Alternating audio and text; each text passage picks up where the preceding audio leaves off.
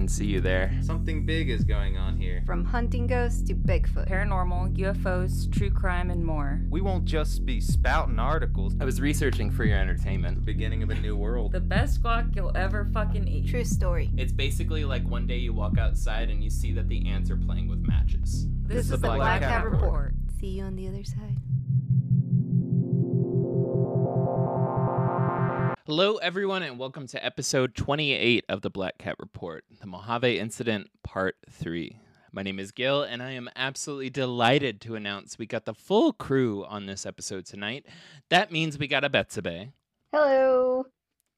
That means we got a Selena. Happy New Year! and somehow, by the grace of all that's unholy, we got a Joey. Yay, I'm back. Woo! I'm back, bitches. Now, I got way too much flack for how I ended uh, episode two of this series and was forced by both fans and the crew here to do a part three. And so let's dive in. Where we last left off, Tom and Elise Gifford had been tortured for over eight hours by a variety of extraterrestrials. The intensity kept building up until finally it climaxed with the appearance of an angelic like being which assured them they would be okay and it would all be over soon. Tom and Elise mysteriously fell asleep, woke up early, and got the hell out of there. They only stopped once to see if an older couple that was camping nearby just a few miles away had saw anything the night before. Spoiler, they hadn't. They had gone to bed early and hadn't seen a thing. Okay, now let's get back to the story. Before making it back to the highway, they had one more moment of panic. Up in the morning sky, they noticed a triangle formation of light shining. Tom hit the gas and sped off to the highway. Mm-mm. When they got home, they tried to act normal, play it off like everything was okay, while Elise was nearly in tears when Tom Jr. ran up and hugged her. Tom's mom immediately pointed out that Elise looked like she'd been sick, all but blowing off the comment. She said she's just tired as she started walking into the house. Struggle- struggling to humor small talk, Elise barely got her shoes off before passing out in bed. Wolfie and Carol, picking up on the cues, quickly wrapped things up and headed home. Tom settled into the playroom with Tom Jr., who was flipping through the channels. A hallucination? A bad dream? A bystander? A, a pawn in a dark strategy? Did it even happen? What does it mean? How the hell will they ever be the same? How could he be the same after what they just went through? The reality or unreality of last night's experience was kicking around through his mind, perfectly juxtaposed against the laughter and smiles of his son. The room's perfect contrast settled into Tom beginning to feel all the anxieties of regular life come back to him before quickly becoming weightless. How could he possibly care about work on Monday after this? The seeds of trauma were sprouting in silence. This moment was only broken when Tom Jr. flipped past an episode of The Twilight Zone.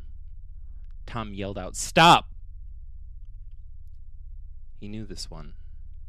It was about aliens landing on Earth and humans misunderstanding what they meant when they said to serve man. Tom Jr. watched his dad, taken back by the comment, taken in by the look being pulled off his face. He was consumed. The timing couldn't have been more poetic. Tom broke into an empty, hysterical laughter while his son finally asked, Dad? Cutting through the moment, he broke down into tears. That first night would set the tone which would stick with them for the next couple of years.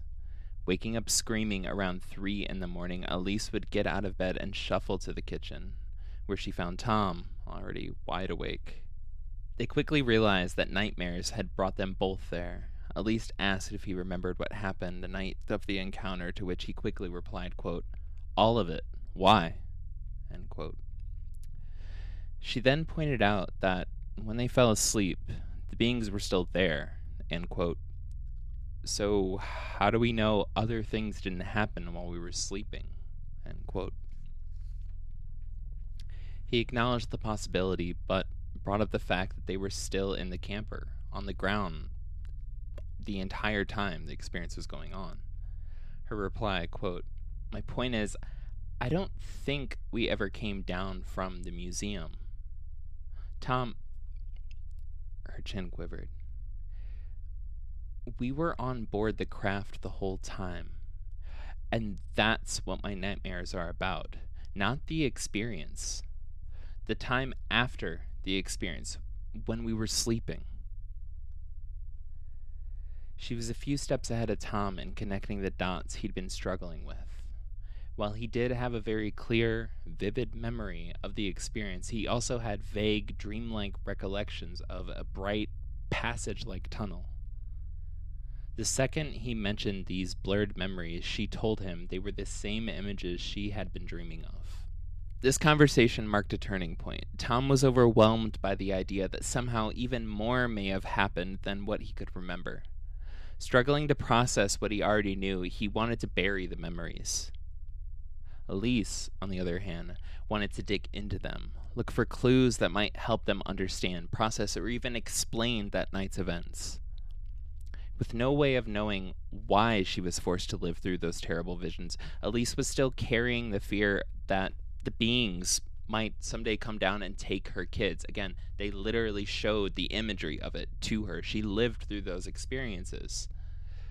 She was stuck asking herself were they threats, a way of communicating intent, or just senseless torture for their own enjoyment? These questions, along with the two sore puncture marks she found on her neck, left her thinking that this experience wasn't over.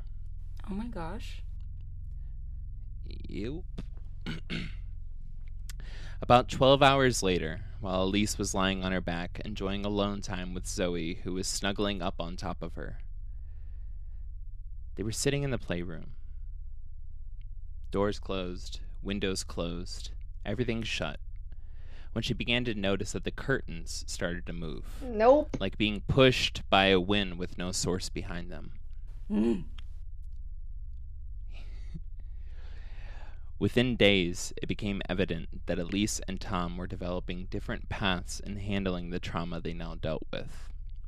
Elise took to finding and consuming any and all information she could about UFOs, aliens, and abductions, spending every day, all day, in the same room, reading and researching, trying to make connections to what others had experienced and the senseless torture her and Tom had been through.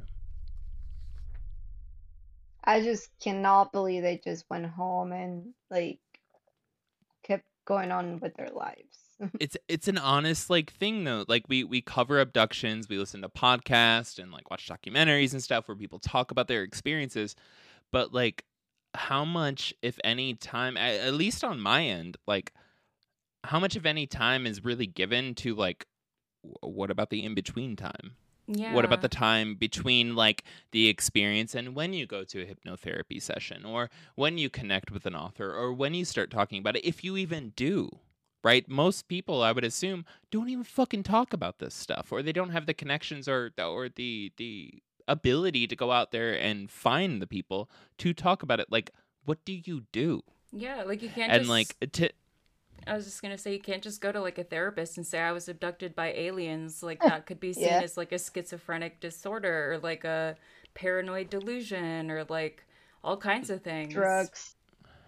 Yeah. We're we're like literally living, we're living in a new golden era of like um of just general social acceptance in America around UFOs, aliens, like the the the idea that this is happening, that this is real is not something that puts you in the loony bin anymore like automatically. It's it's still something. It's still a trauma. It's still isolating. It's still really heavy.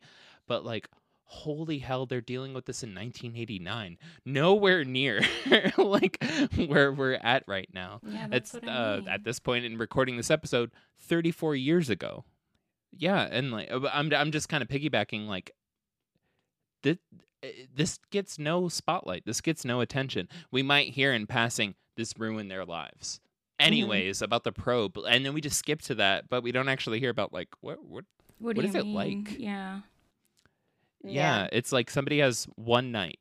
They have one night of this insane intense experience however they they decide to view it later whether it was good enlightening or or torture and then they have to go back to work the next day and deal with kids, with your family. Not even That's deal rough. with kids. She was happy to see her children. She was like, I, I Mhm. have them. They're not going to take them from me. Yeah.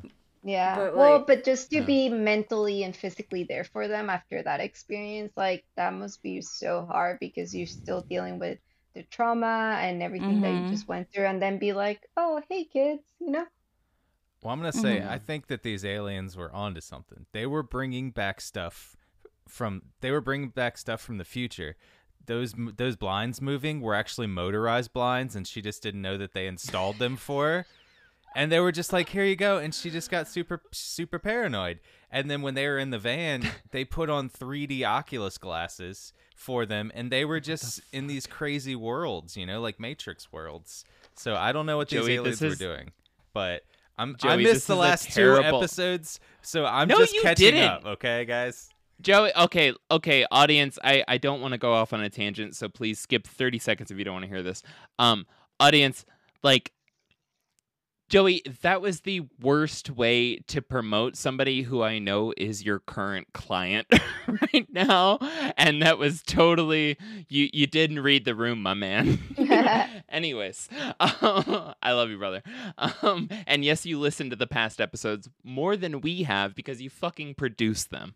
Um, so, That's anyways, so Joey. Damn, rip, rip him to shreds. Jeez, love the boy. Jeez, I was just trying to, you know, Asheville, excuse me. Asheville shutters and You know, if the, if those aliens come down and try to abduct me, they're at least going to be like, "This guy defended us a little bit." So you three guys, I don't know what's going to happen to you guys. And they're going to be like, we listened to the podcast. this is our only source of entertainment over the 900 billion light years that we've traveled to get here. Aw. That's- they look at you as they they look at you as the probe is slowly coming into the camera frame, and they're just like, mm. "We took your advice," and it's just like automatic blinds moving up and down inside of the saucer. The probe is moving the blinds. we blinds. love you. Yes, yes. Aw. Uh.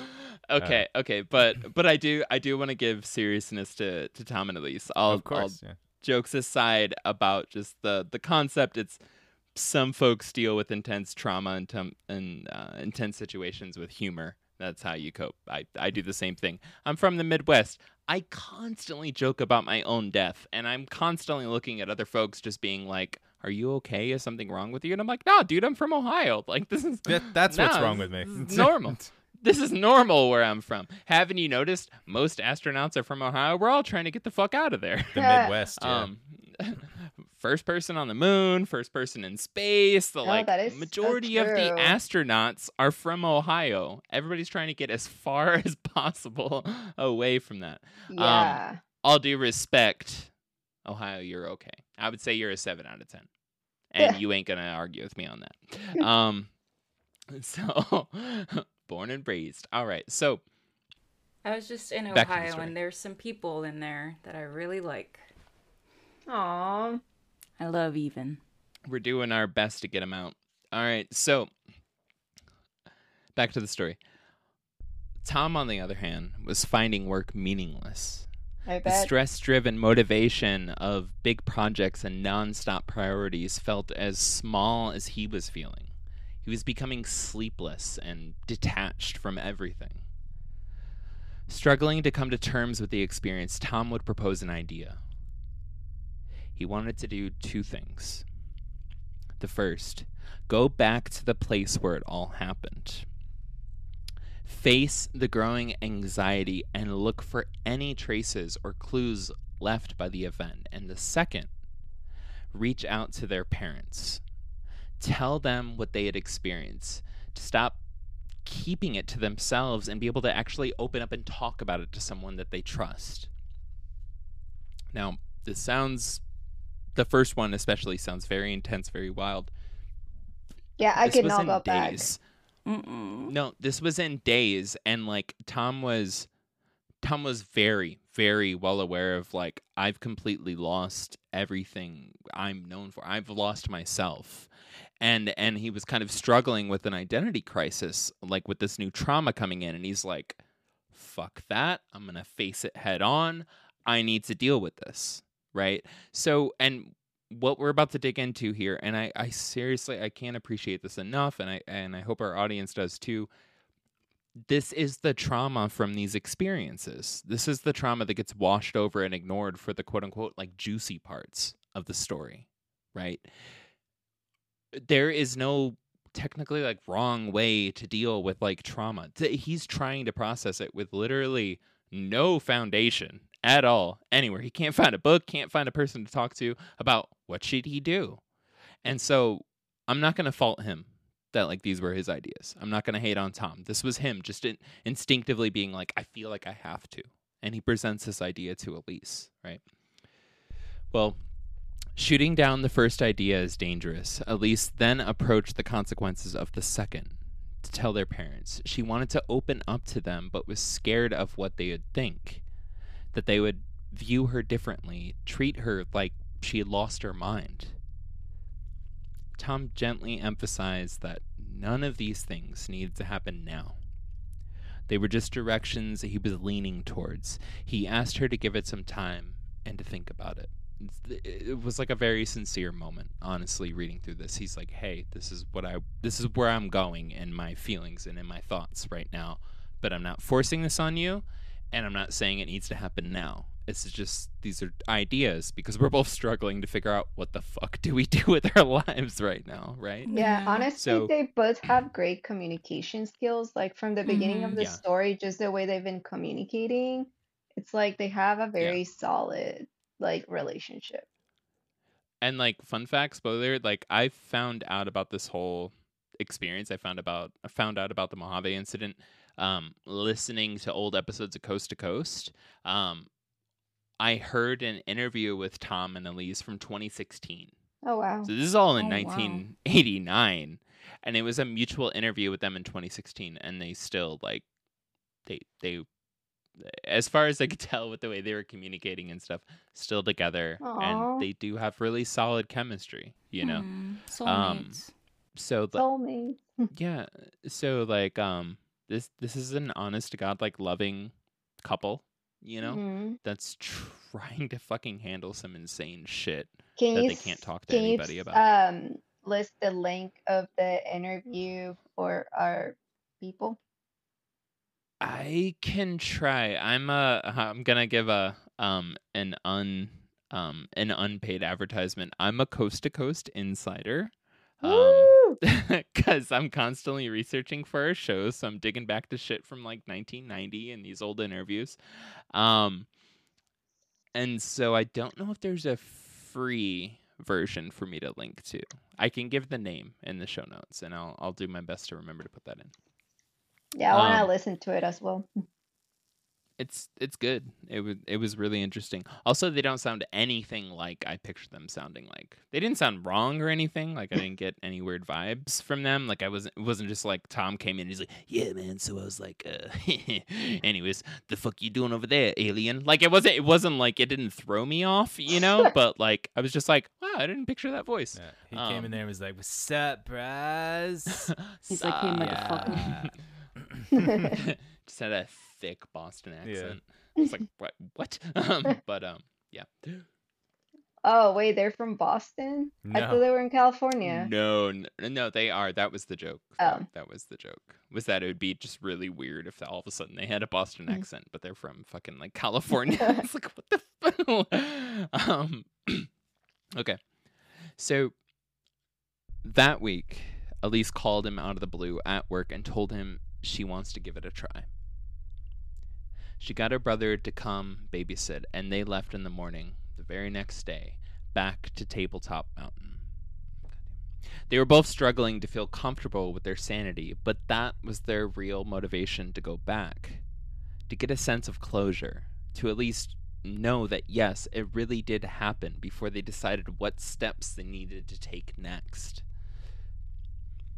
When they finally made it there, the moments flooded back into them. They walked through their memories as they scanned for marks and meaning around the canyon. At points, they would both experience flashbacks. Elise nearly fainting as the vision of Tom Jr., with his chest cut open, came to her, and Tom finding himself with new memories memories of different kinds of lights, lights that looked like they were now leading somewhere.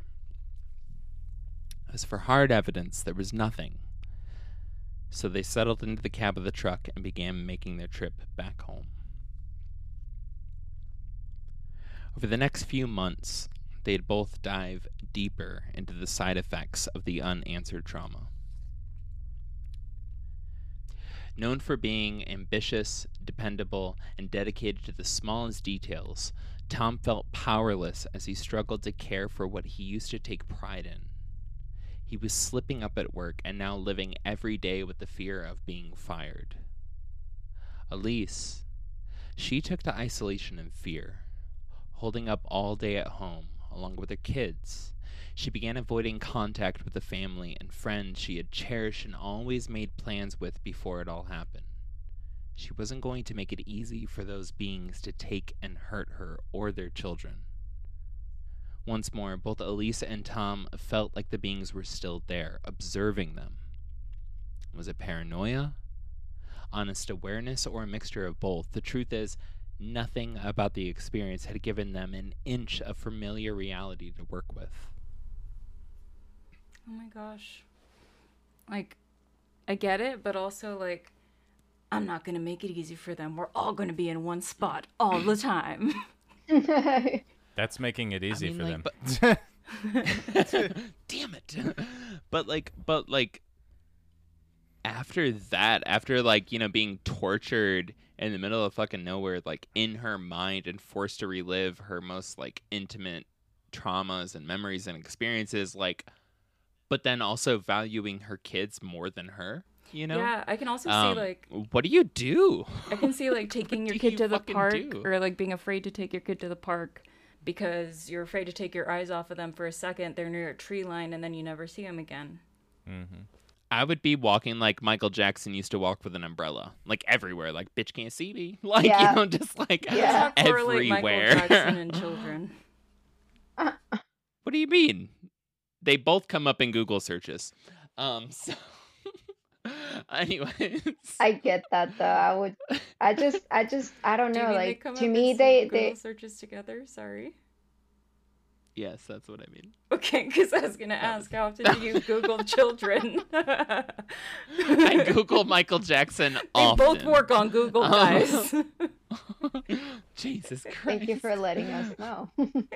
What were you gonna say, Betsabe? Sorry. um, to me, they are so brave. Um, like the more the more I'm I'm hearing about them and just the way they're handling everything with such like Mhm. like it's crazy because it's like they went through something that you cannot explain, but they they are also handling this like pros in a way, like like the way their heads are so like, okay, this is what happened, this is how I feel, and this is how I think I want to deal with it.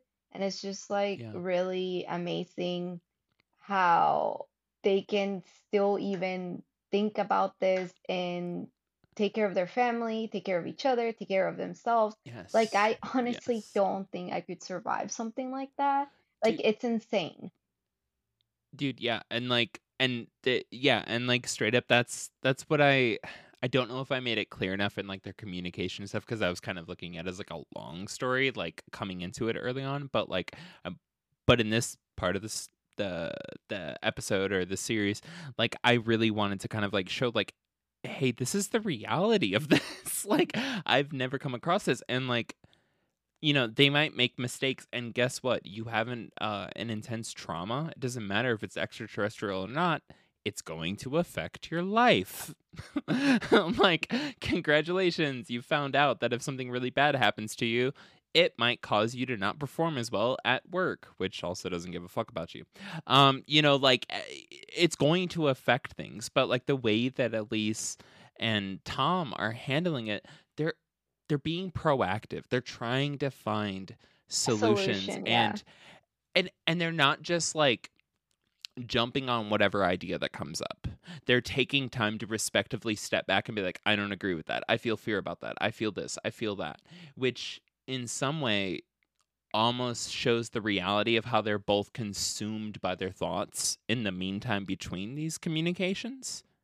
Right? So like Tom eventually came to the conclusion, hey, we should go back, we should face it. Also, we should reach out to our parents. They're our most trusted folks, which entailed that he also thought about who can we both agree on in our own personal lives, separate from each other, that we can talk to about this thing we're we're suffering with, right?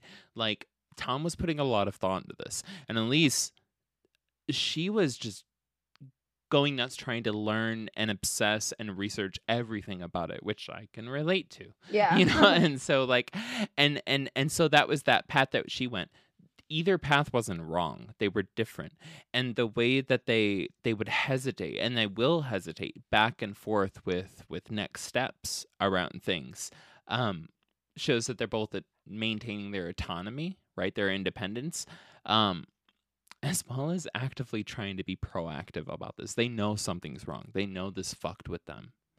And like again this shit doesn't get talked about which is why I want to give light to this because I'm just like, damn, here's an example of people suffering from this. And they're doing a lot of really good things. Like they're they're being proactive. They're handling it, you know. Yeah, I do like that that they see there's a problem and they're trying to find a solution because like obviously they want things to get better, you know, for for their family. Like Mhm. they're taking care of each other and their kids, obviously. Um, but yeah, no, I'm just like really impressed. And I mean, I guess that's why they're still together because they're both so Yeah. good at communicating and taking care of each other because that's And I- their goal.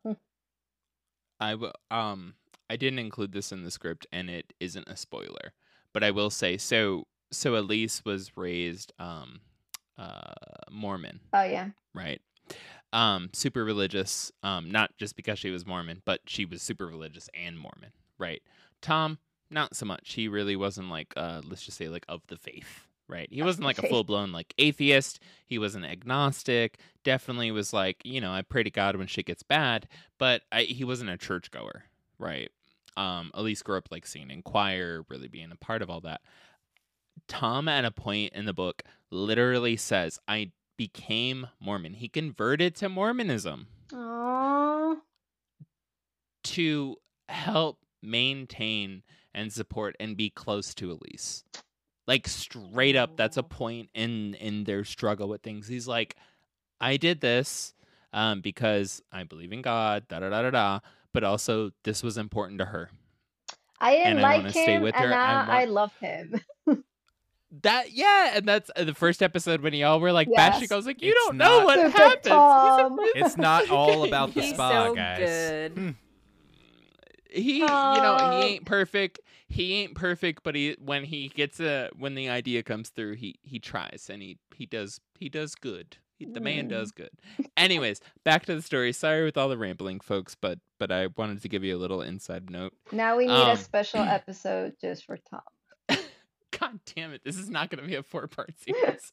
Part Y'all, four, let me Tom. let me write about something else for the love of god. No. why do you chain me in the basement and make me do this? Because we refuse to read books. all right. Then you're gonna love the ending. Okay um anyways once more both elise and tom felt like the beings were still there observing them. Was it paranoia honest awareness or a mixture of both? The truth is nothing about the experience had given them an inch of familiar reality to work with.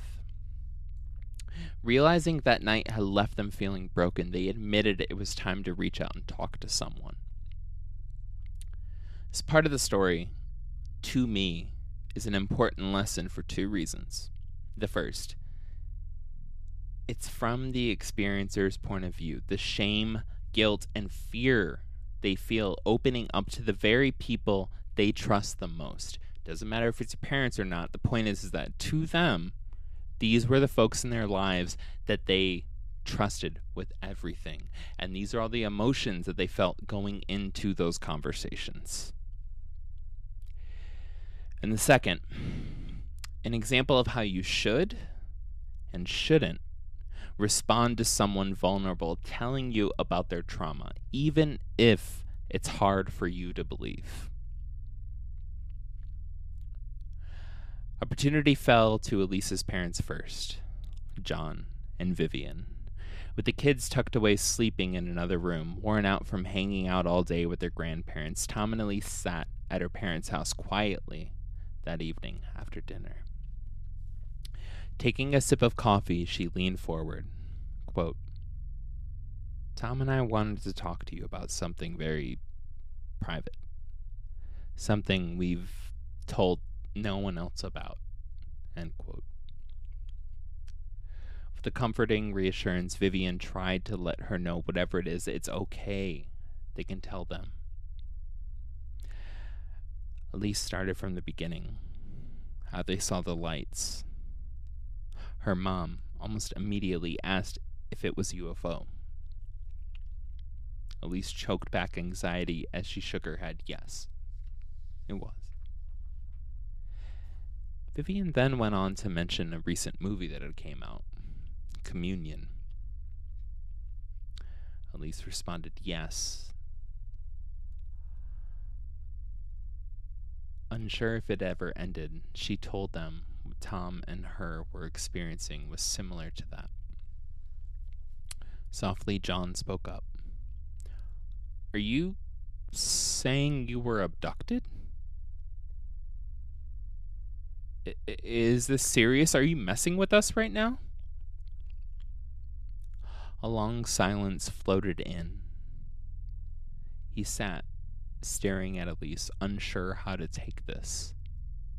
And then it hit him. That look, her eyes, the emotion. He had only seen it on her face once before. The day she ran to him as a child after she'd been raped. Know, about to make me tear up. Quote, they hurt you, didn't they? She nodded in pain. End quote. I'm gonna cry. yeah, dude, it's it's fucking rough. Um, filled with pent-up rage, she spoke confidently through tears, telling her parents everything. After hours of emotional listening, the four found silence had joined them again. Oof. Sorry. Gotta wipe tears, y'all. Mm. This is, it's a really heavy part of the book. Um, it was hard to tell when the conversation had stopped and when their mind began processing what they had just heard. A pressure to respond nudged John first. Quote, I believe that you believe this happened. He'd go on to admit it was hard to comprehend as possible, and in an honest, reassuring way, he said, quote, I love you more than everything, darling. But there's got to be some other explanation. No. This is hard. f- It's. Mm. Tom snapped back. Do you think we're lying? John replied calmly, No. And then said he thinks they're being truthful to what they believed happened. Vivian would then bring up the possibility that uh, maybe it was a military experiment, a Oh. jet, or a rocket. Tom countered with all the other details, and the conversation continued to become more and more heated. John, trying to bring down the temperature, reassured them that they were only trying to understand and only trying to help. And and I gotta say, like to go off script for a second, they honestly were. Like the getting away from summarizing all the dialogue, like they were seriously just like, what the fuck did our kid just say to us? and like we're really trying here to comprehend this. But like let's look at it this way. We cover alien stories and abductions and shit like that constantly and we're still like what the fuck you know let alone in 1989 right and they're just they're tr- he was trying like I, I ain't gonna fault anybody here this is new ground for everybody because this shit doesn't get covered doesn't get talked about Like they weren't trying to Well- be mean or disrespectful to what they were sharing. yeah like uh, they straight up didn't know like like like hey we don't know what to say right now you know, we we believe that you're feeling this, that you've went through this, but also how the fuck is any of this possible? We're struggling with that moment right there. Yeah. Our kid just walked up and said that they saw some crazy ass shit happen, and we're like, "We believe you, sweetie, but like, that's not real. That's not po- what." You know, in the exact and and in defense, that's exactly how Tom and Elise felt before all of this. If you would have went to Tom and Elise and and told them this story, they might have responded the same way. So how how on earth could their parents respond any differently, right? Like, Mhm. and this is the struggle of these moments. Well, Elise responded, You can help us by believing what we're telling you is the truth. John replied, telling her they see how upset they are, and emphasized, quote, We still love you and are going to support you in any way we can. Fucking solid parenting. I'm just gonna throw that out there. like that's some solid ass parenting right there. Well, it ain't, and none of this can be perfect for anybody. But I, I, I felt like that was a good response. Well, yeah. by the time they right by the time they were leaving the tone was calm but feelings were honestly still unsettled on the way out vivian kept telling them how much they love them while tom told john he can't agree with hearing it doesn't matter if it happened or not it did and it does matter these are all these are fucking honest responses here well, that night, Tom and Elise would wake to outlines of shadows standing next to their bed. No, I cannot with Yeah. that. Your face. Both, both of them unsure. Sorry, I just wrote that line for Betsy. Um, both of them unsure if it was a dream until they heard a scream come from the children's room. Mm, mm, mm. They ran in and found Tom Jr. still asleep, standing in the corner, spinning around What and the? around and around in circles. Oh my god. I, I would That punt that's that just kid. wrong. no. I'd be like, you That's okay? a terrible Smack." response. Wait, Stop it. Stop that! oh god. I need to use Stop condoms. it. All right. So, wow. And then. Ashton Kutcher popped in the door and he was like, You've been punked. Uh. God damn it, Joey. You know. this is this is like It's veering on some like terrible, yeah. poltergeist shit. Yeah. Like that's this is like starting to veer. No, that's some demon shit right there. yeah, That's like demon figures shit. around yeah. your bed. Like Mm-mm. I can't say it because you told us I- when we weren't recording. But something you said, Well- like I, I, I lay in bed and then I like peek one eye open and I'm like, all right. That's what I did when Joey was gone. I when we did this episode, Joey left and I was by myself and I couldn't sleep because I kept like opening my eyes, you know, because of this. Like no, just no. Mm-hmm. Yeah. I don't know if you remember at the beginning of this entire series when I said this will literally be nightmare juice. Yep. I coined that phrase and I feel like it's accurate. And then It he is. winked at us too. After that, he was like, "Wink, nightmare." manufactured at home. Yeah. Oddly enough, winked with both eyes. Couldn't tell if it was a blink. Ah. Both eyes at Sponsored different times. by It. Quasga's automatic blinds. I've, I've read too much. Um, okay. Anyways, back to the shock. When the initial shock left, they approached their son and took him slowly back to his bed. He woke up, asking, quote, Mommy, what's wrong? No.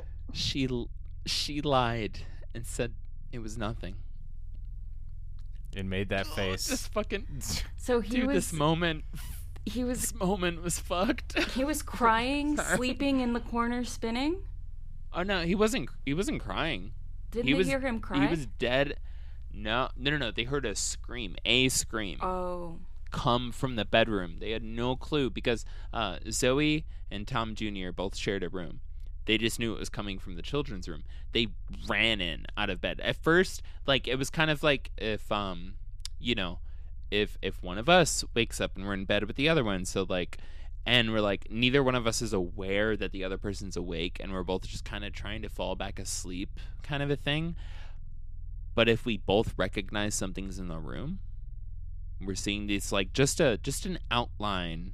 That this story gets so fucked up that we're just just glossing over the fact that they saw shadow kind of figures in their room, literally against their bed, standing that fucking. It wasn't like way in the corner. It was like standing against the goddamn bed. Ah, It was that fucking close. And and they both woke up. They both recognized it, but they both weren't sure if they were dreaming. And then they both heard a scream. And, you know, parentalism like kicked up and they were like, "Shit, jump the fuck up, run towards my kid screaming," right? And that's when they realized there was no transition between seeing the things and running towards the scream in their children's room. That uh, like they didn't process this until later that like they were both awake looking at this. As nerves calmed and their son fell back asleep elise and tom stood outside the children's room and kept watch when they finally felt like things would be okay she reached in to switch off the bedroom light. The moment she turned to walk away her son shot up in bed quote don't turn off the light. Why? Because when you do the the little monsters come. No, get out of here. thomas there there are no little monsters. But there are mommy there are they're short and ugly and they have red eyes Oh God, those No, things, those little demons.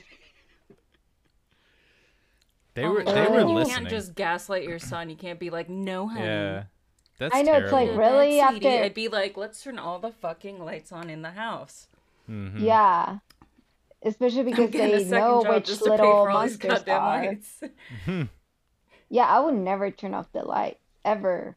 Mm-mm. yeah I'd have a flashlight Oh. strapped to my forehead. Mm-hmm. it, it's just a headlamp Yeah, that thing. you don't No, she would have a That's what I meant. flashlight duct taped to Like her a forehead. unicorn. Yeah. I want to Oh feel my beautiful, God. okay? God damn Unlike it. those back to the script i'm wrangling you all up i'm wrangling the kitties we're going back to the script Months later, the time came to share the details of the night in the Mojave to Tom's parents. By now, all you had to do was look at Tom and Elise to see something was wrong. Both of them sporting sunken eyes with dark bags, both plagued by regular nightmares, and both disturbed by the regular visits they were experiencing. Since the incident with Tom Jr., Elise was now fully wrapped in paranoia. Her fears were coming true, and there didn't seem to be any way to keep their kids safe from the beings. As they got closer to Tom's parents' house, he could feel himself getting worked up and growing more nervous.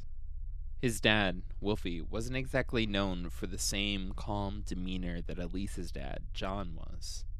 And if John had a hard time accepting the story and believing them, he couldn't imagine Wolfie to even come close. Once they arrived, the small talk was brief. Within minutes, Wolfie said, quote, You know, I can probably save us all a lot of time, end quote, as he motioned them towards the couch. Let's first, uh, sit down. I think I know why you're here. I I don't get it, retorted Tom. Carol, Tom's mom, rushed to Wolfie's aid. What he means is, Wolfie stopped her. I know what I mean. People are concerned about you. You look like hell. No one sees you anymore. End quote. Cooling down a moment, Wolfie went on to tell them, quote, We talked to Elise's folks, and better yet, I think I may know the answer to your problem. What problem? Elise asked. The UFOs, the extraterrestrials, all of that. End quote.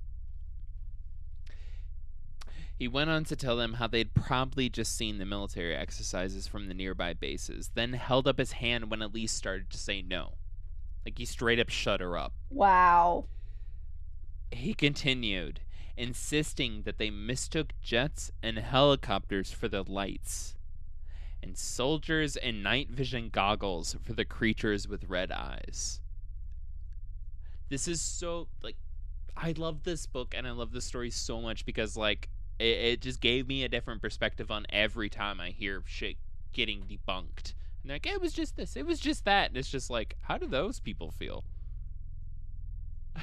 right. Well, understandably, Tom shot back, saying, No. He then tried to make it clear that the craft that they saw in no way came from any military.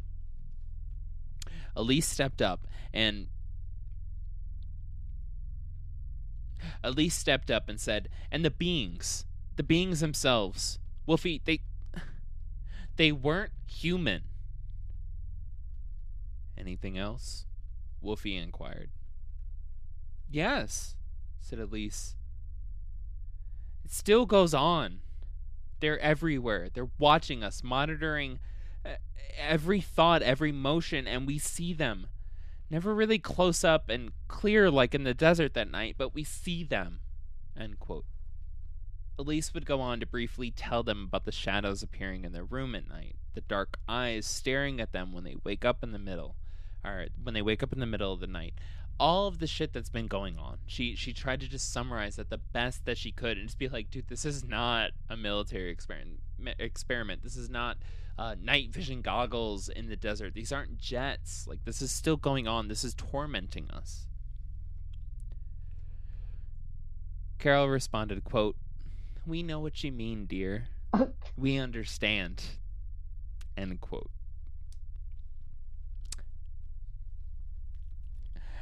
By now, even Wolfie was taken back, partially in shock by the level of commitment Tom and Elise had on had when they were insisting on what they had seen. Calmer than the first time, he reluctantly went on to tell them a story he had once heard, an experiment the military had done back in the day that sounds honestly a lot like something from MK Ultra. Was was that Um, was that Wolfie that that told them that, or was that Tom?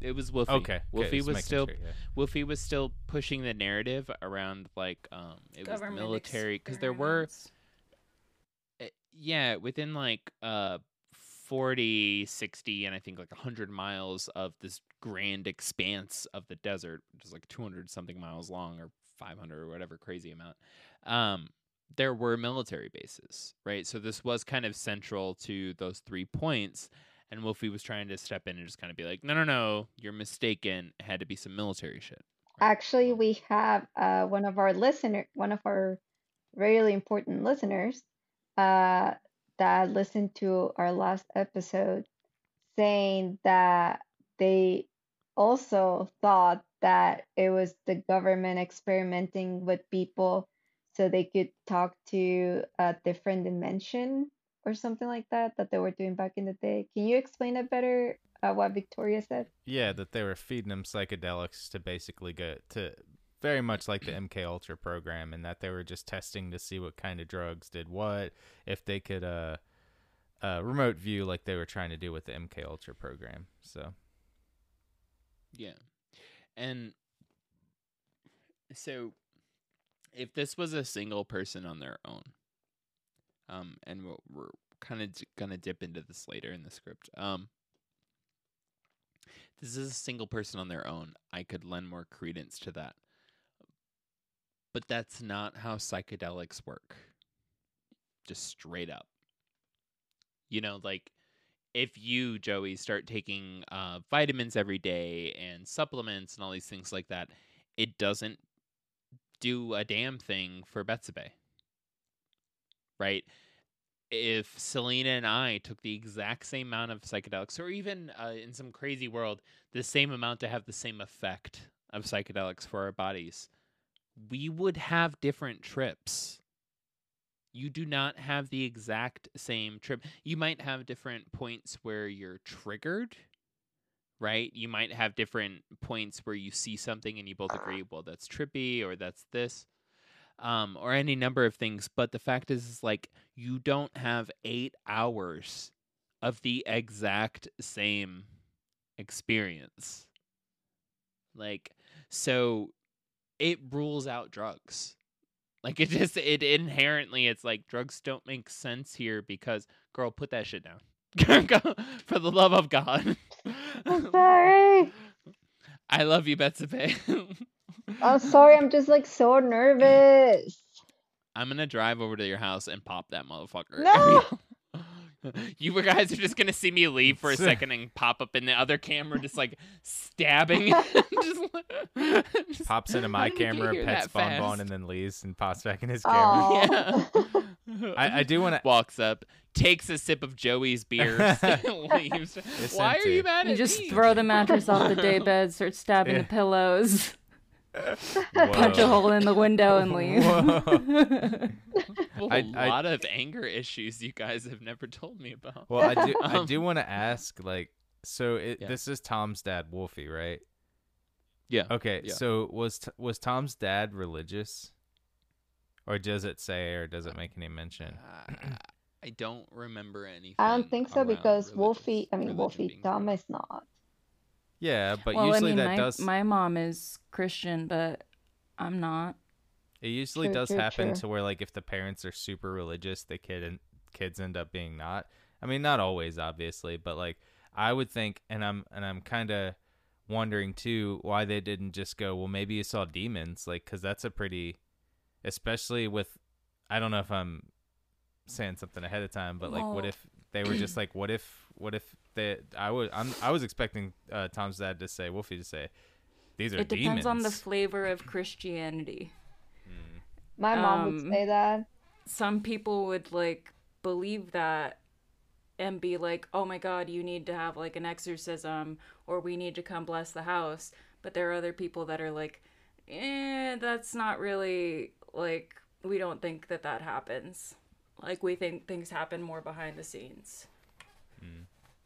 So, so like, and this is a part we're about to come up to, like literally next line. Um, but um, they they do start to discuss this, like, um, basically his story or Tom and Elisa's story versus the the theory of it being some sort of super secret advanced military training experiment exercise thing out in the middle of the desert. Right? They, they do they do hit that. Um but but to just continue the thought so so basically tom's dad wolfie starts to break down um a story similar to stuff that you would hear from any case report with mk ultra. Um government took somebody who uh, was owned by the government aka anybody that's in the military right? You're owned by the government if you're in the military. That's part of the giant bonus you get is you sign away your rights. Um, any branch, basically, you're owned by the goddamn government until your service is through. That's why it's called a goddamn service, right?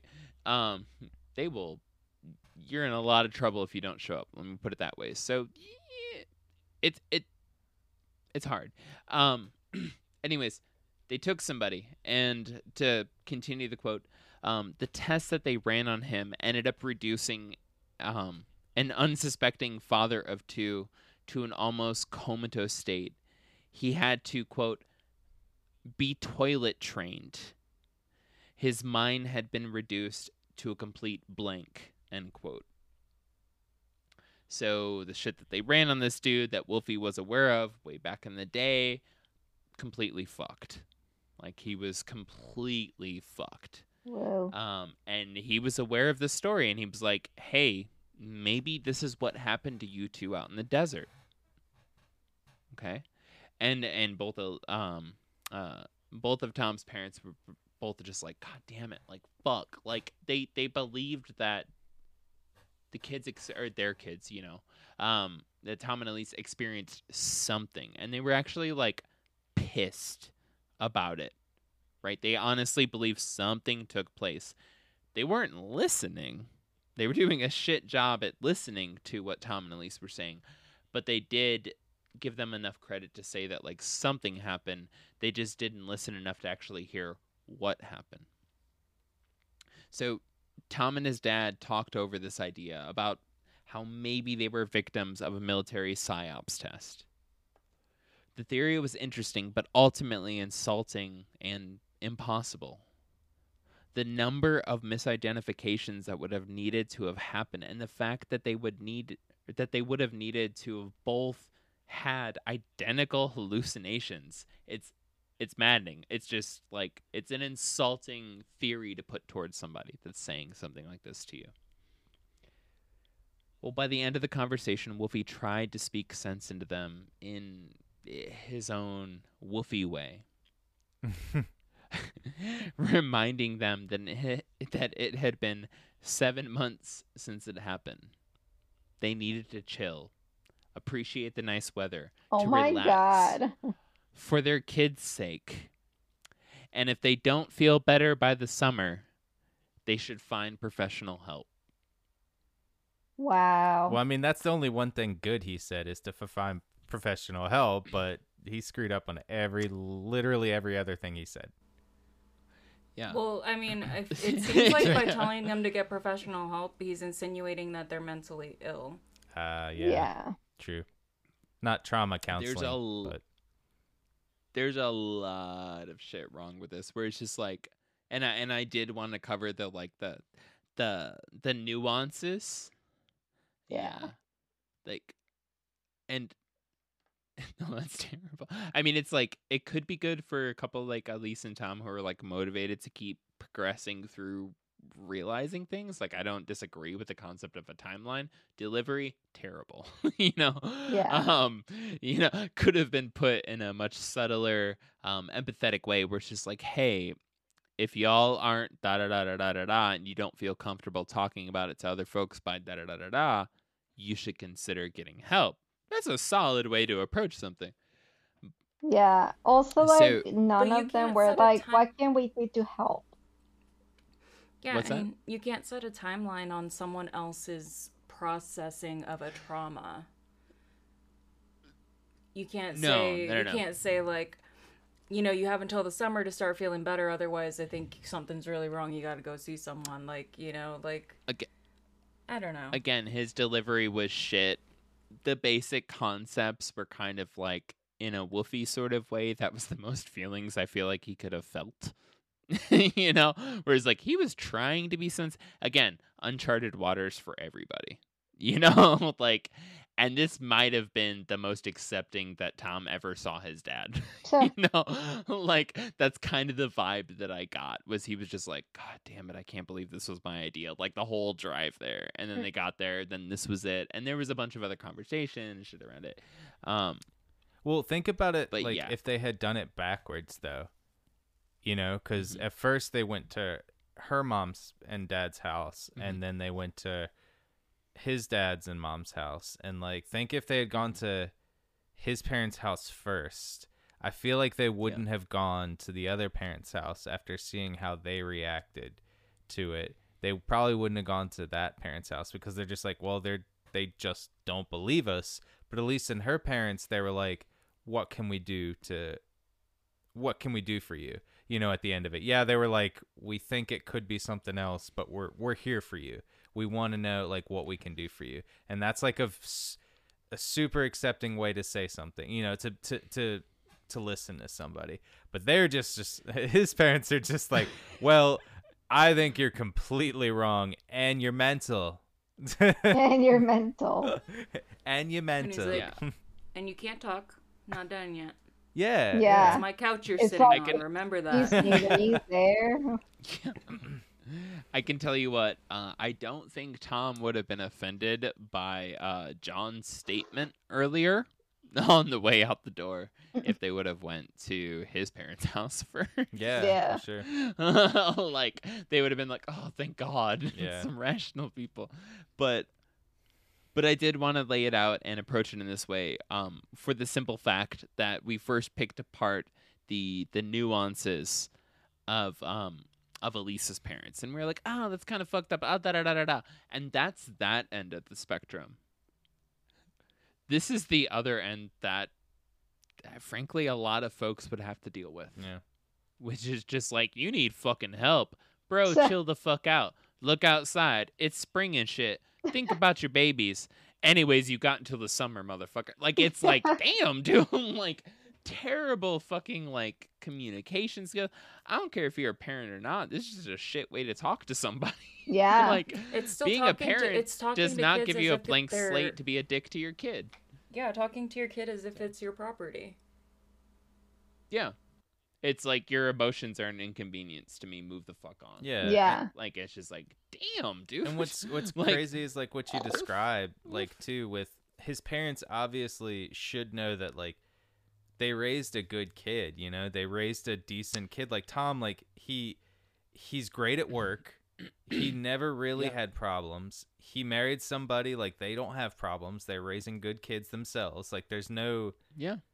in society's view there's no there's nothing wrong with them you know in society's view they're, they're Yeah. living a great life and yet they come with this one thing like hey i just want to let you know i've never came back and lied to you you know i've never come back and we don't have these bad lives.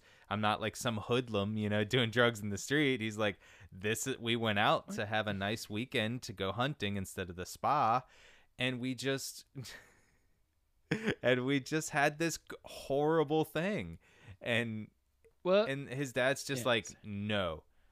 Talk to the hand in my house this is what Yeah. you need to do and i think that that like it says something about the dad you know that yes. because i don't know about the you know the mom was probably he was probably just like don't talk so with Yeah. which is kind of just like okay it says something about the dad being like look if you think that you raised your kid right shouldn't you just believe him that's that's the key point there. Um, and yeah, like I. That's that's the key fucking point. It's Wolfie's insecurities that are coming through, and the reason why he can't believe his own son. Like the reason why he's having an issue with what his son, who was trained and raised and looks up to him and is coming to him in confidence, right? And he's aware he's only the third, fourth person to ever hear this shit after seven or eight months. And he can't accept that from somebody that he brought up. That's because he's fucking insecure. It's because he can't trust him because he can't trust his goddamn self. Not to go too deep on that, but I'm just going to go ahead and say that's a problem with Wolfie.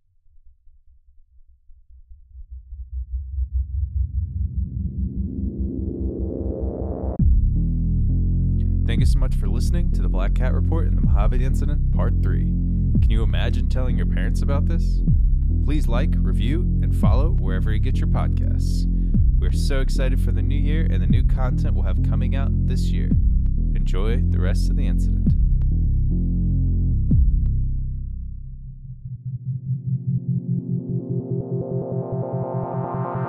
Over the next few months, the dreams and encounters would continue, sometimes more intense than others. Fear became a lifestyle as paranoid thoughts replaced much of the personality they had once been known for. Whereas on the night of the encounter, they were quickly driven through the levels of their own personal hell, now they were slowly falling through it, aware and watching themselves held out by the constant torment and the new traumas that they were experiencing. The conversation with Tom's parents had been in May. It was now August, and Tom was at the bar with one of his closest friends, Paul Moran. Best friends since college, Tom didn't get to see Paul too often, even before his social life slipped into disarray. It didn't take long before Paul managed to pull the thread that was holding down the Tom he knew. Still dealing with the impact of his own parents not believing him, but feeling more comfortable now, Tom began to open up about why it was so important that they met up and had that evening together. He proceeded to work through the entire story with Paul, sitting patiently, hanging on every single word. By the time Tom was done, he began getting feelings of insecurity. They were building up inside of him. He started to feel like he was a burden. Oh. This was brief, though. Paul looked him dead in the eyes and said, I believe you. Oh my god. What a friend. Paul's a goddamn angel. Yeah. Unsure, Tom started asking if he meant it, if he thinks he's gone crazy. Paul fired back, telling Tom he trusts him. That's why he believes him. Aww. Fucking solid. like, Yeah. solid ass response. He reassured him that, quote, 99% of what we take for granted as real is either a bunch of scientists kidding themselves or delusion. He'd go on to quote all of the major fuck ups and assumptions humans have been making for the past 500 or so years. The Earth is flat. 300 years ago, the Earth was the center of the universe, and right now, Newton's laws of physics are being disproved. In short, he was reminding Tom that just because he feels alone in his experience doesn't mean he's detached from reality. Sometimes, actually, often, it just means our next big social assumption hasn't caught up with what he's found out to be real. Tom smiled. Wow. I know. But I can just I can just imagine how he's saying it too, because he's probably just like, in, in Einstein's theory of relativity, it wasn't even No. gained, just wasted. And but like, but I love you, man. and I trust you. and like, frogs are weird. Can we all are weird. agree? Let's agree to that. Tom, you're the greatest, and I love you. What's your name, Mark? Mark, Oh yeah, Tom. I love you, man. Mark. No, no, but like, but Paul, What a great Paul dude. was a real motherfucker. Yeah, what a what a great man. Yep. um, but but yeah, for the first time in like months and months and months, like this has almost been a year at this point. Tom actually smiled. It connected, like it went through the way that Paul responded, what Paul said, and like, and there was a lot. I'm I'm really What just paraphrasing here some of the stuff that he said. Mhm. Paul actually was like, "Yes, yes, I don't care how fucking insane this is." He literally said at one point, "If I can't believe you, I can't believe anyone." Wow. Like he just straight up, and it was just like, "Damn." Wow. like the significance of this moment. So naturally, one of the, one of the next things that came up in conversation was Paul asked how he could help. There, that's what's been missing. No one's been like, how can I help? How can I make this easier for you? Is there something I can do? No one has. well, her, his Well, his Paul's parents the- did. Her parents Oh, did. Yeah. parents Yeah, yeah, yeah. yeah. Uh, Yeah, true. Paul's the first person to at least run two bases, Mhm. right? Yeah. If this was baseball, I don't know any other rules besides home run. bases. I think he hit a home run. Yeah, you're right. That's a home Yeah, run. Yeah, like Two six home runs. His He had a grand parents slam. went Pretty two sure- bases. Uh, Pretty sure he his got a field parents goal. didn't make it off the mat. they got struck out. They struck out. yeah. Also, how So- awesome that Tom reached out to a friend to talk about this because I feel like, especially men, it's so hard for them to talk to other people about how they're feeling and stuff. yeah. And he had the Mhm. courage to be like, I need a friend right now. Yeah, and and and yeah, and like it was it was still like months after what happened and it kind of shows that even though Tom was definitely like, you know, like bury my feelings, move on, work work work, like Yeah. kind of shit. It still took him months to reach out to his friend. And even when he did, he directly said like it's it's quoted in the book. He directly said like I don't mean to burden you with this even Mm. my own parents don't believe me it was still eating at him the way that like uh the way that his mom and dad had responded it was fucking with him which yeah, like especially your own honestly parents. yeah like what kind of heart like i don't care if you're like i'm a man or not like what kind of heartless piece of shit are you if like your parents saying something like that doesn't bother you Yeah. like what does dude Like, go fuck Yeah. yourself. like, Jesus Christ. like, what are you? Like, I would hope your parents could get to you, or else you just literally don't have emotions, dude. Or, Um, I so, mean, like- parents aren't the best people. yeah. Totally. a hundred percent, a hundred percent I agree with you. But but we struggle with the fact that our parents aren't the best people still. Yeah. I would say most of the time people still like it's still a thing that we're trying to recognize, that we're trying to overcome, that we're trying to accept, that we're like it it's a big deal that like his parents who like he wasn't on bad terms with. To really put this in perspective, it was his idea to go to their parents and he knew how his parents were. So he still felt close enough to them to propose that idea like so i i ain't even i don't even want to just put it in the perspective of like just parents but just like anybody where he would just be like hey you know talk to your best friend i don't know valerie who the fuck you know like he didn't say that he said our parents because he knew for both of them that like they were the closest ones to him that they could trust and that like if they went to them with some wingnut ass shit they wouldn't disown them they wouldn't you know like treat them differently they they would love them they would embrace them like parents should and like so months later he's struggling and he he reached out to Paul right and Paul fucking came through for the win so Yeah.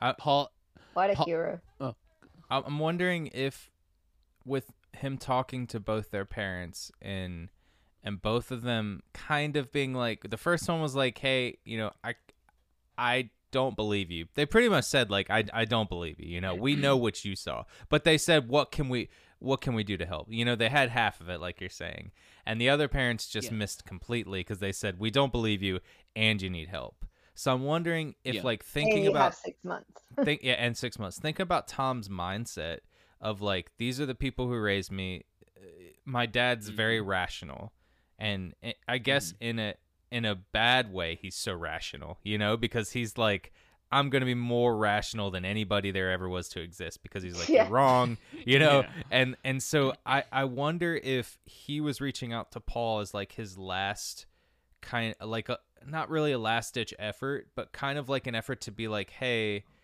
maybe if my like old friend believes me then maybe i do have something or if he kind of says i'm crazy maybe i do need to search for something you know like maybe he that was kind of his rationale Yeah, and it it definitely may have been.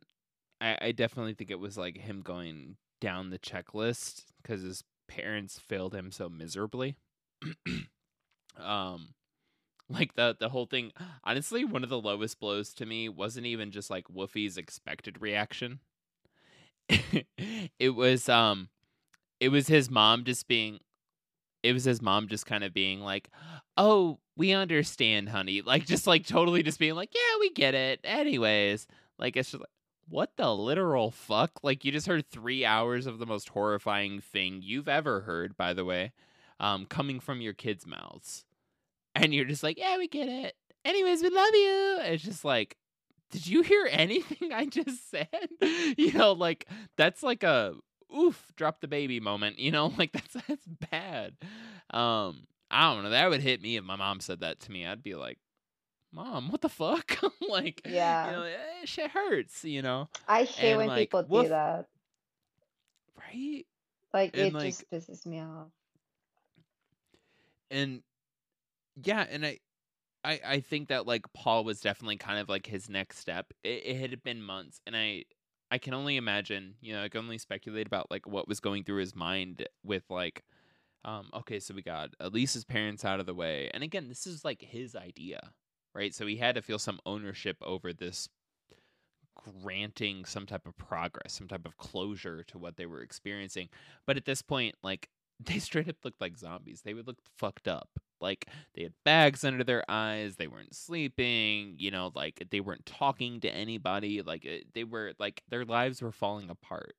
Right. Like even on the way to like um uh to go to his parents' house, he got a call from somebody at work who was like pissed at him. And it was like a continuation of like his fears of like I'm gonna get fired like he just totally lost his personality, everything that everybody knew and relied on him for, and he was struggling with it. and then his parents treat him like that. It's just like God damn, dude, I can't Yeah. find relief anywhere, you know. And so so he hit up his friend, and it it may have been a last resort. Um, he may have had six, seven, eight, or nine more people that he would have hit up. But the point is, is like these are at least to me like these are examples of how to respond right if somebody came at you with like some shit happened da da da da da go hit up this book and just read these three parts yeah. and just get some ideas about like yes yes oh fuck no no no no oh yes oh i'm gonna do it but i'm gonna do it like that you know like you know what i'm saying like make it your own but like but we have no training in how to respond to these things and that's that was what was most appealing to me like reading through this and paul fucking pulled through and y'all y'all love paul now i'm wondering how you're gonna feel in a moment so Oh.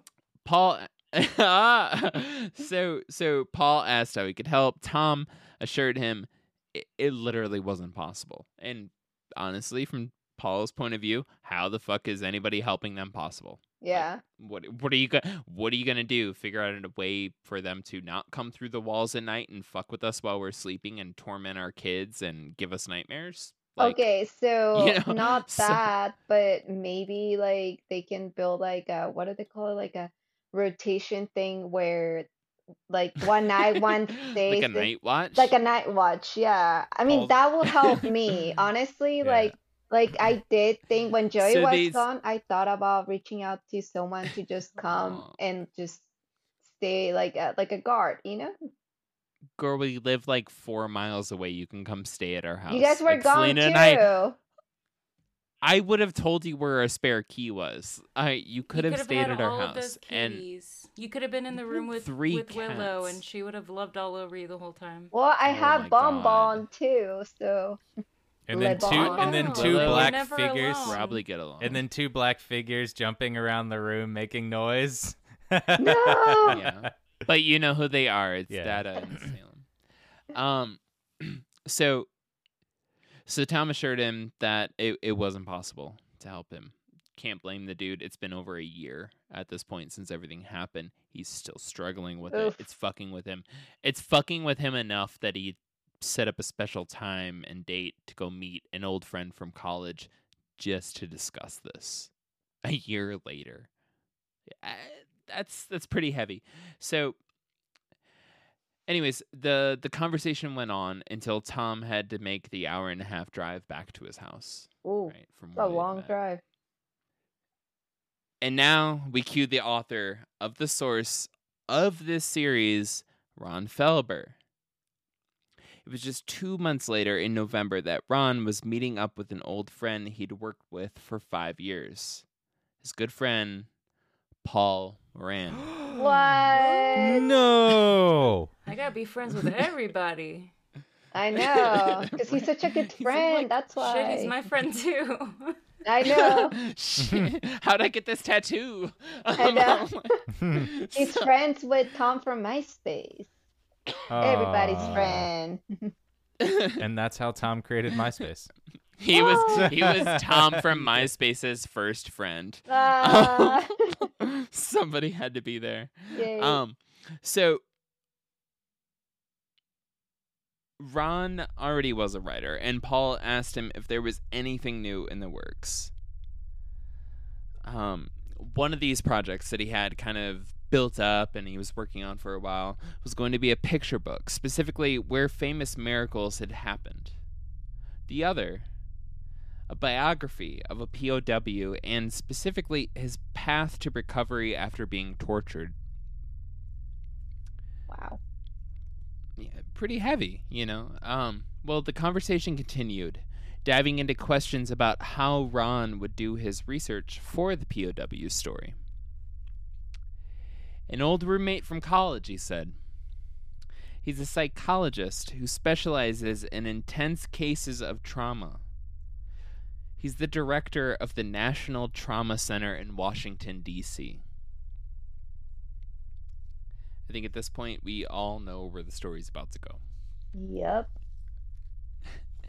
Well, after a lot of hesitation and after carefully asking questions and thinking about Ron's answers, Paul floated the idea to him that there may be a slight chance he could connect him to a couple who had an intense experience involving UFOs and aliens.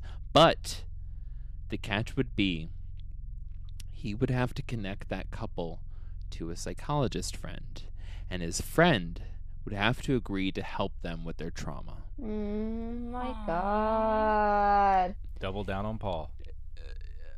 right? so Paul, Paul. in the Paul, Paul. process and and and further further this dude's fucking solid further in the process if the couple agrees ron could write a book about their whole experience he kept tom and elise's interests first he saw an opportunity for an in he saw an opportunity to help a friend and his friend's wife who literally saw no hope in sight. He believed them and he wanted to fucking help and he did break their trust right? But he did his goddamn best to keep their best interests in mind. He saw an out for them and he wanted to help. And so the conversation went on and paul got details about what the whole process would look like if all of these ifs came true well three days later Paul calls Tom. He tells Tom, or he tells Tom everything, and as anybody would expect, Tom is absolutely pissed. right? Um, how could you break my trust? How could you do that? Da da da da da. This and that and the other, and they argue about it. And Paul the whole time is trying to be respectful, trying to be like, "Hey, there's a greater picture here. Hey, I can see you literally telling me you want a way out. I'm looking from the other side at a way out. Just, just trust me, my friend. Like I'm trying to help you here." And it, it, it's kind of a, a harsh moment. Hmm. Well, three days after that, Tom calls Paul and says that they're down for it. Yay. Over the next month, Paul had set up multiple phone calls for Ron, Tom, and Elise to talk and get to know each other. Everything went off without a hitch. They got along great, and more importantly, Tom and Elise felt comfortable talking to Ron. By mid December, they met up in person at the hotel Ron was staying at nearby. They spent the day being interviewed by Ron, every minute being recorded. When it was all done, Ron sent the tapes off to his friend, Bernie Vitone, the director of the National Trauma Center in Washington, D.C. In March, after having time to have carefully listened through all of the tapes multiple times, Bernie agreed to clear out his personal schedule for the entire day at the National Trauma Center for Tom and Elise to come in. Mhm. So Yeah, awesome. So to Friends So in to high really put this- right, but but but also like in a sense, like it may have got to his ear, but it also earned that position. Like this person is running the number one trauma center in the entire country. That is his job. He is the goddamn director of this. Like, definitely one of the top centers in the world for trauma. They specifically deal with like horrible, horrible cases of of rape, way beyond just the term rape. They deal with cases of people being POWs for 15, 20, 30, 40 years in countries. They deal with insane torture case. They deal with the worst of the worst traumas on the planet. This guy is the director of the entire building in the capital of the country. He cleared his entire schedule after listening to their testimonies for hours Wow. and was like, I'm going to give them an entire day. Send them my way. Like, that's one major step in legitis- legitimacy in my mind. Because, like, at a certain point in that level of trauma, you got to start to sound like you've just gone off the rails. And he heard them and he's like, mm, no, I need, I need to bring them in. I can't tell. Like, what they're saying, totally outside the realm of what acceptable and science and expectations, but how they're saying it, what they're saying it, when they're saying da da da da da, I I need a closer analysis. Like that was the kind of decision he had to make as somebody who made it that far in his career. That's, I don't know. To me, that's like pretty significant. Yeah, no, Right. definitely. He's going to get looked at by the rest of the board, by the rest of the institution about like, how come you just completely dropped all your obligations for the day to bring in these random people from nowhere that weren't even on the schedule? Yeah. Mhm. It's that's a yeah. So it's a big deal to me. Well, once the date came, Bernie treated Tom and Elise the same as he would any other patient there who was trying to overcome intense trauma. He had them go over and over and over independently their full story, repeatedly just asking them questions 20 minutes later, 30 minutes later, 40 minutes later. What color was this? What color was that? Da da da da da. Then did you say this? And trying to mislead them, trying to da da da. Like when uh, when somebody experiences that level of trauma, the memory can get completely fuzzed. I mean, like our memories get fuzzed up on a normal day. Imagine something like this. So he was trying to to outline the boundaries of the perception of these moments, right? He repeatedly went through everything, et cetera, et cetera, for hours on end. This took an entire goddamn day, way into the evening. His final conclusion they didn't have any psychotic hallucinations. They aren't crazy. They aren't suffering from mental illness. It wasn't drug induced, and it couldn't have been a military experiment. There was no way they could have both misidentified so many different things in such a perfect way. Again, they were both agreeing on thousands of different points of memory. It's not an act of misidentification, and it uh, Mhm. certainly is not an act of hallucination. When they asked him if they think that it really happened, what what he actually thought about it, he responded honestly and professionally. He didn't know what to tell them that happened, but he had the number for a colleague that might be able to help them explore the incident further. Oh my god, so many friends.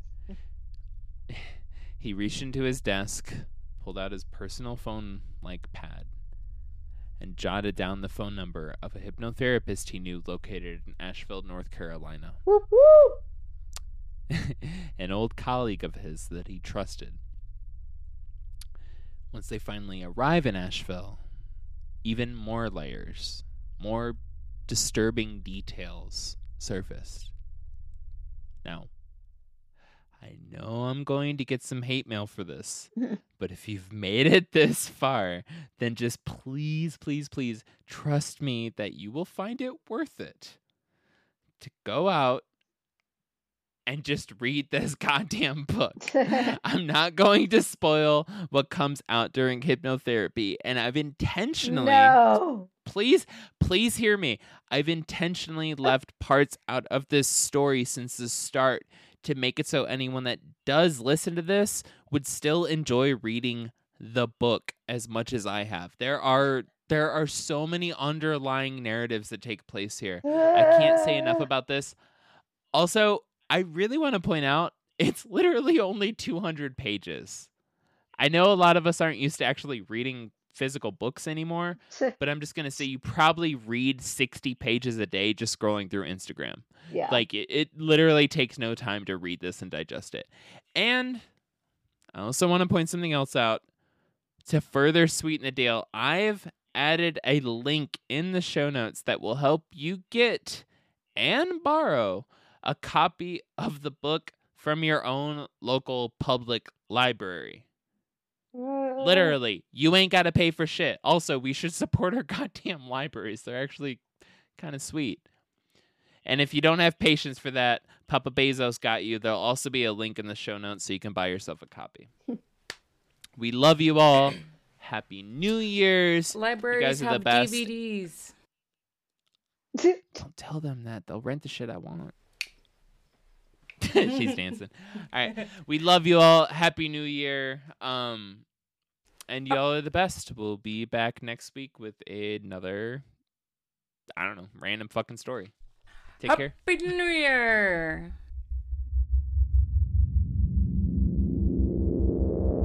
Thank you so much for listening to the Black Cat Report and the Mojave Incident Part 3. We are pleased to bring you our own sponsor, Quasga's Automatic Blinds. We put them in, even if you haven't ordered them yet. Please like, review, and subscribe wherever you get your podcasts. We can't wait to show you what we have in store for this year's stories. And as always, we'll see you on the other side.